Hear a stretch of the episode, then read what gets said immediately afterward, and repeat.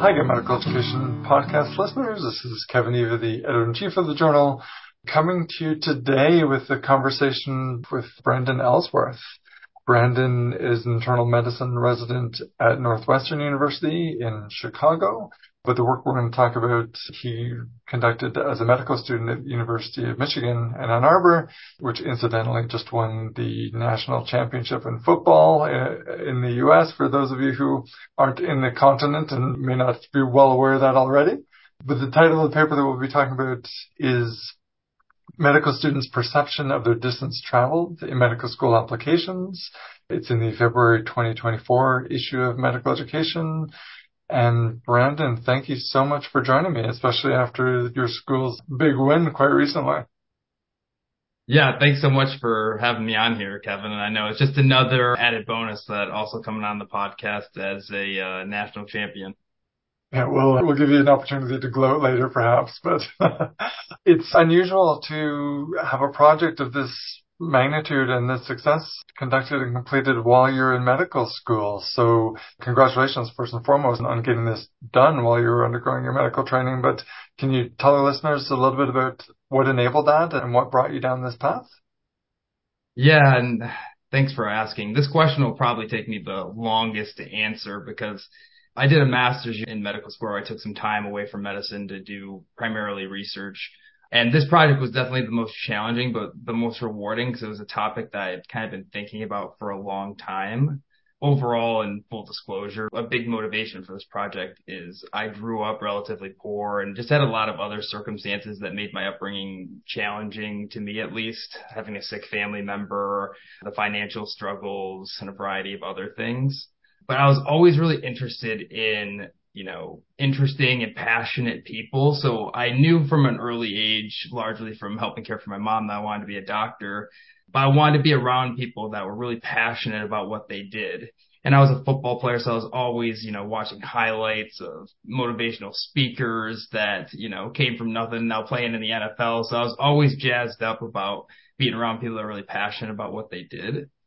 And when I came to medical school, really at every stage of my, you know, advancement through the curriculum of being a physician, I just realized there was a lot of people that were really passionate about what they did but there was still a lot of people that I wasn't feeling as much about. Like I was curious because I always thought if you went to these big institutions, it's all these people that are super passionate about what they do. And that was the mission of these programs was to, you know, bring the brightest and the best and the most passionate.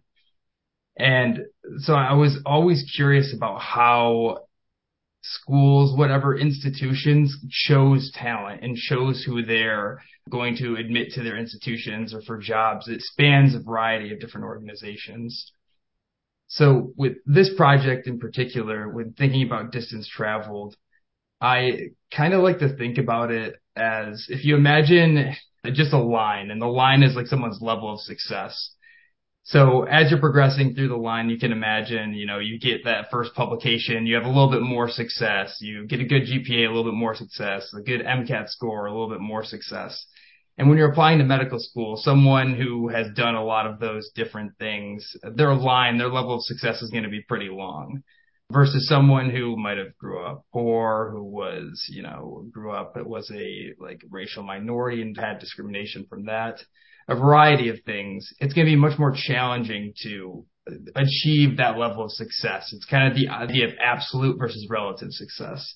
And I thought that schools really thought a lot about absolute success and not as much about the relative success. So that's a little bit of what sparked my interest in this project broadly. Well, and you've just alluded to it, but I realized as you were talking that uh, we probably need to define for people outside of the U.S. what distance traveled means and why it's become such an important construct within the medical system down there. Can you give a bit of background on what the formal version of things is uh, at the moment? Yeah, and even that is kind of up for debate. It is a term that's been used in a variety of countries, but specifically being in the U.S., the term that I used and the one that I saw that kind of also motivated this project was American Association of Medical Colleges, the AAMC. They defined it as any obstacles or hardships you've overcome to get to this point in your education or any life challenges you've faced and conquered. So it's kind of straightforward from that definition. And that's what I was kind of working with to start. That was the most formal definition I'd found. And then the individual schools are encouraged to figure out how they are going to take that concept into account in their actual selection decisions. Yeah, so at least in the United States, and there's a variety of different projects that have been started in other countries. The United States, there's something called the Holistic Review Project. I think it was started in 2007, and it had this like tripart factors that they want schools to focus on. One being demographics, which obviously improving the demographics of medical schools and then future physicians is going to be better for patients and overall better. Then there was like personal attributes like leadership, altruism. So schools are including a lot of things like multiple mini interviews, situational tests to try and assess that. But then the last one was lived experiences.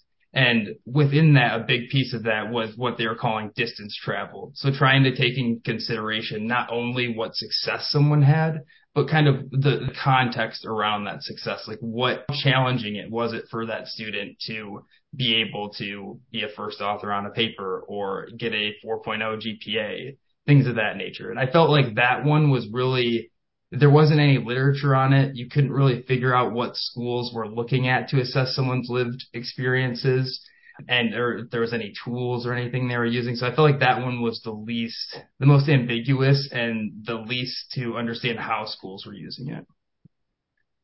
And so we don't need to go too much into the methodological details at this moment, but you conducted interviews to try to better understand what students saw as important aspects of the distance traveled. What I would like you to tell us more about, if you can, is the social ecological model framework that you adopted. So what is that? I imagine I haven't heard of it. And why did it seem like the right choice for this particular effort?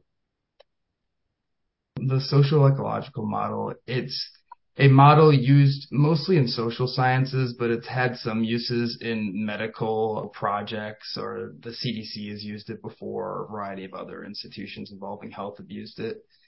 And broadly, it's a way to describe a phenomenon using four specific factors that they've coined in this model. And I didn't come up with this. I had the help of a lot of really good qualitative researchers that suggested looking more into this model because it kind of fit the question I was asking.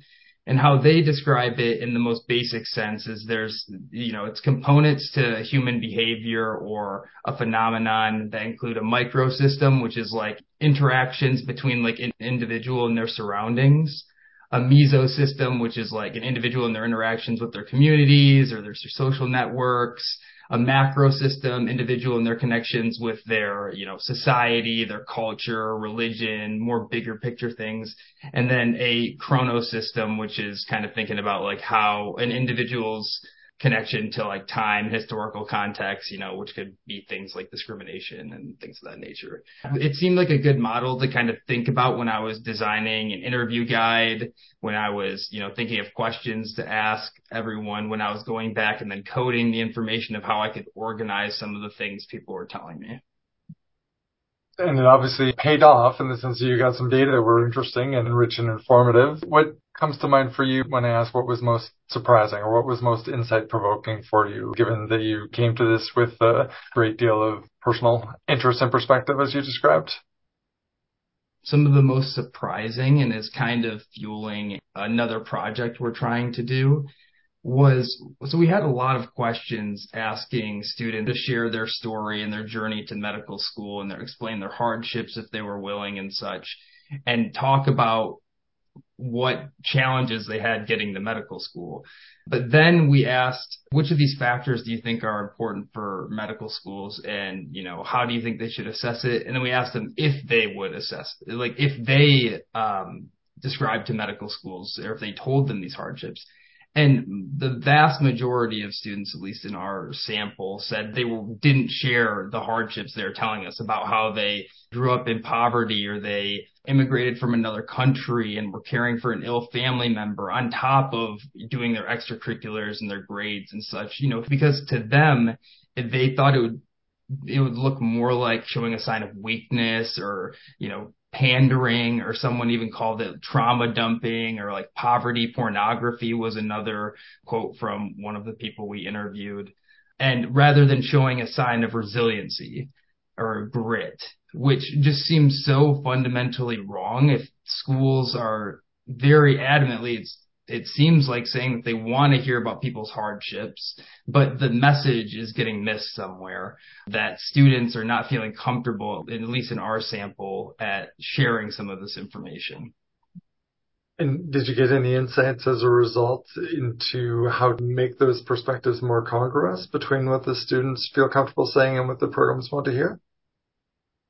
I think one of the factors, at least that participants brought up, is at least one of the ways in the United States they're trying to get at this question of distance traveled or hardships in general is to use something called the disadvantaged essay. It has a prompt that I've forgotten the exact wording to, but it has some, uh, you know, 500 word essay or so that you can describe what challenges you've had in your life or, you know, things of that nature that wouldn't be explained otherwhere in your application. But the problem was a lot of students, they, one, it had some examples of what that might mean, but a lot of students, they didn't know what other applicants were doing, so they didn't really know if they were disadvantaged. And again, they didn't want to like classify as disadvantaged. They didn't know how that would make them look to medical schools, especially the students that didn't have strong mentorship or that support network of people that are either physicians or kind of understand application processes that could tell them like, no, you really should explain this because it shows how awesome of a person you are. And it makes it more impressive that you were able to do all of these other academic things while being challenged with, you know, whatever it may be. So one thing that, you know, we thought of is that rather than having these essays that have, you know, you kind of have to check like I am a disadvantaged applicant, having a something that everyone fills out that is just a space to share your hardships and they expect and then clearly saying that we're not going to judge you based on things that you've experienced or are still experiencing. We purely want to know how, like, put context into the level of achievement you have to be able to understand more completely what it means when they see your GPA and your MCAT score, especially if it's not what their average is or whatnot. They want to be able to take into consideration that you had all these other things pulling your time and effort. So that was one example of something that could potentially be useful. So what's next for you from this? I just know you're in a the middle of a very busy residency. So it's obviously first and foremost, but are you going to continue with health professional education research, whether on this topic or something else? I really enjoyed this project. It was definitely the most challenging project I did in my master's year just because the qualitative research in general, I think is very challenging in different ways than quantitative, but mostly because I think of it as like making a documentary or, you know, writing a book. Like it's not just an X variable and a Y variable, compare them and, you know, report the statistics and write the paper. It takes a lot of thought and it takes a lot of interviewing and then more thought about how to put things together. So I really enjoyed it and I would love to find a way that I can continue doing it. The problem is, especially as being a resident, the only projects you really have time for, especially if you're going to lead a project would be something that's more or less not qualitative. You don't really have time to do all the interviews and everything.